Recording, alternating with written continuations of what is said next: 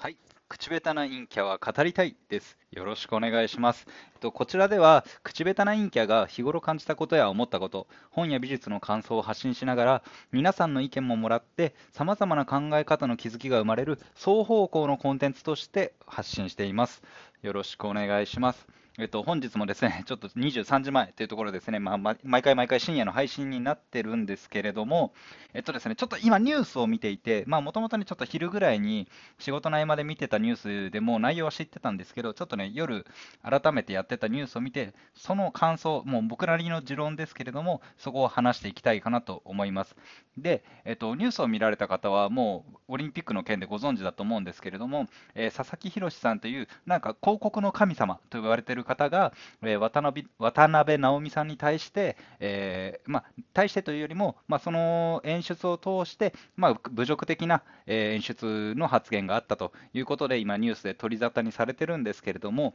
えーもうこの件については佐々木宏さんは辞意を表明してますので、えーまあ、ここからね、元に戻るとか、まあ、どうなるとかっていうのはなくて、まあ、多分ここの後は後任の方が、えー取り継ぐという形になると思うんですけれども、えっとですね、話したいのは、えー森さんの時もあったんですけど、まあ、ちょっとね、僕は森さんのあの発言自体は、まあ、そもそも最初からちょっと辞意を表明して、まあ、辞任していただきたいなと思うような内容だったんですけど、僕、今回の佐々木宏さんの件については、ちょっと厳しすぎないかというか、過剰な部分がちょっとあるなと思ったんですよ。で、そこについてそう、なんで過剰と思うかっていうところを話したいんですけれども、まず前提として、えー LINE とかがですね、えー文春法で、えー公開されて、こういった発言があった、えーとなんだっけ、えー豚に例えて、えーブーブー言わせればいいんじゃないかみたいな内容があったと思うんですけれども、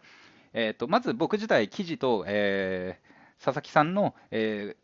なんだ、釈明文かな、えーそう、謝罪の文面ですよね。その全文を読んだ上で、これは話させてもらいます。で、えー基本のスタンスとして、その発言された内容自体は誤っているし、えー許されるものじゃないというか、まあ、責められてしかるべきものだったとは思ってます。内容自体は、えー責められてしかるべきだし、佐々木さんの完全に落ち度があると思ってます。ので、それを前提にちょっと話したいなと思ってます。で、何を言いたいかというと、ここだけは単純なんですけど、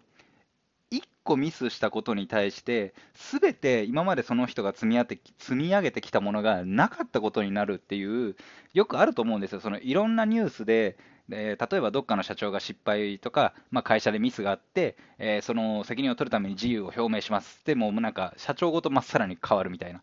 で、もうなんか今までの功績なかったことになって、やっぱあそこの会社はダメだみたいな話になるようなことが往々にしてあると思うんですよ。で、これ僕が世界の情勢に対して、えー詳しくない部分もあるんですけど、特にニュースで見るのは日本のニュースなんで、まあ、なんかそれ多くないかってやっぱ思うんですよ。一個、そのお偉いさんとかが、なんかスキャンダルとかでミス出たら、もうクズだみたいな、人間のクズですみたいな感じの レベルで報道されるわけじゃないですか。厳しすぎません？本当に。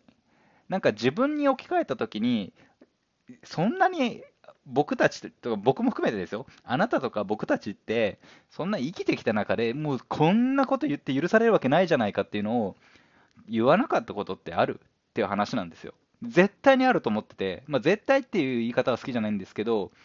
大多数の人があると思うんですよ。もうこれを、まあ、要は言う言わないを置いといて、人に言えないレベルでミスった話、言っちゃいけないようなことをしたことある人って、まあまあいると思うんですよ。でちなみに僕はあります。まあ、ここでは語らないですけど、僕もそういうミスはあって、もう本当にその相手からは、えーもう断絶ですよね、その一発で断絶を食らったことがあって、まあ、謝罪はしてるんですけれども、でその人もその件には許して感謝を許してはくれましたが、えーまあ、そこからはちょっと交流としては断絶してる状態なんですね。まあ、それを、まあ、向こうが悪いっていう気もないんですけど、まあ、とりあえずちょっと、ちょっと脱線しましたけど、まあ、今回のその佐々木さんの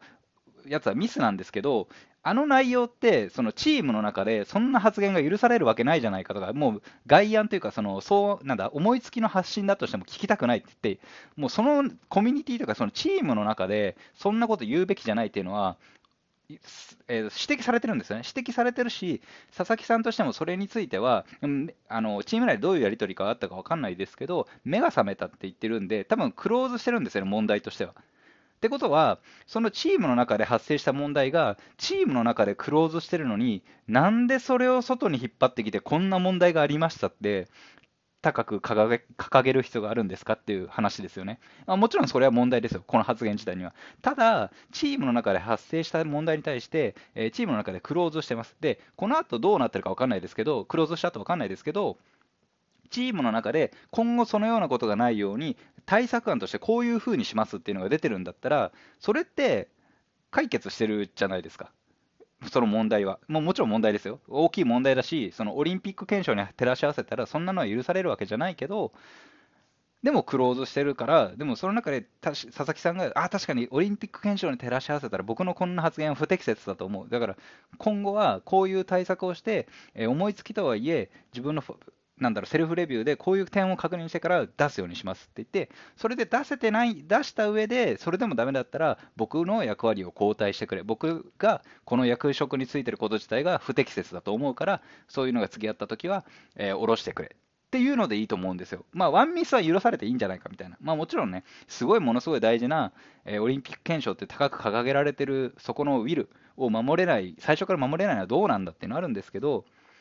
まあ、そうは言っても、全員人間なんで、そんな高く掲げられてるウィルを全員が全員100%守れてるかって言ったらね、やっぱそうじゃないと思うんですよ。っていうことに対して、まあ、えっとね、ある種、その、なんだろう、リークした人ですよね、今回の。そのリークした人は、まあ、勇気ある行動だと言われてますけど、まあ、もちろんそうだと思うんですよね。今後ね、あのそれをリークした人の個人情報がばれてしまったら、なんか、なんかあったらこいつは外に情報を出すやつかもしれないみたいな感じになるから、まあ、それはそれでね、出した人の勇気はあっぱれだと思うんですけど、ただ、考えてほしいのは、チームの中でこれ、クローズしてたよねっていう、解決してたよねっていうところを正しく見れてない部分が、まあ、実はあるんじゃないかなと思います。で、晒し上げられて攻撃されてる佐々木さんっていう、うん、なんか今回は確かに問題だけど、ちょっと森さんの時とは毛色が違って、ここまでの報道とその攻撃されてることについては、まあ、過剰な部分があるんじゃないかなと僕は個人で思った次第です。まあ、ちょっとね、デリケートな問題なので、別にこれ言ってることが正しいとも思わないですし、僕が言ったこの発言の内容に対して、そうじゃないだろうって思う方もいらっしゃると思うんで、もしよければね、あのちょっとそういったところについて意見もらえれば、まあ、僕自身ね、考え改められるかもしれないので、えー、よかったらコメント等いただければなと思っております。はい。と今日の陰キャの語りは以上になります。楽しんでいただけたらというよりも、まあ、もしね、あのこのチャンネルをえー、フォローしてあげてもいいかなと思ったり思っていただけたらですね、えー、していただければと思います。はい。えー、口下手な陰キャは語りたいでした。それではまた。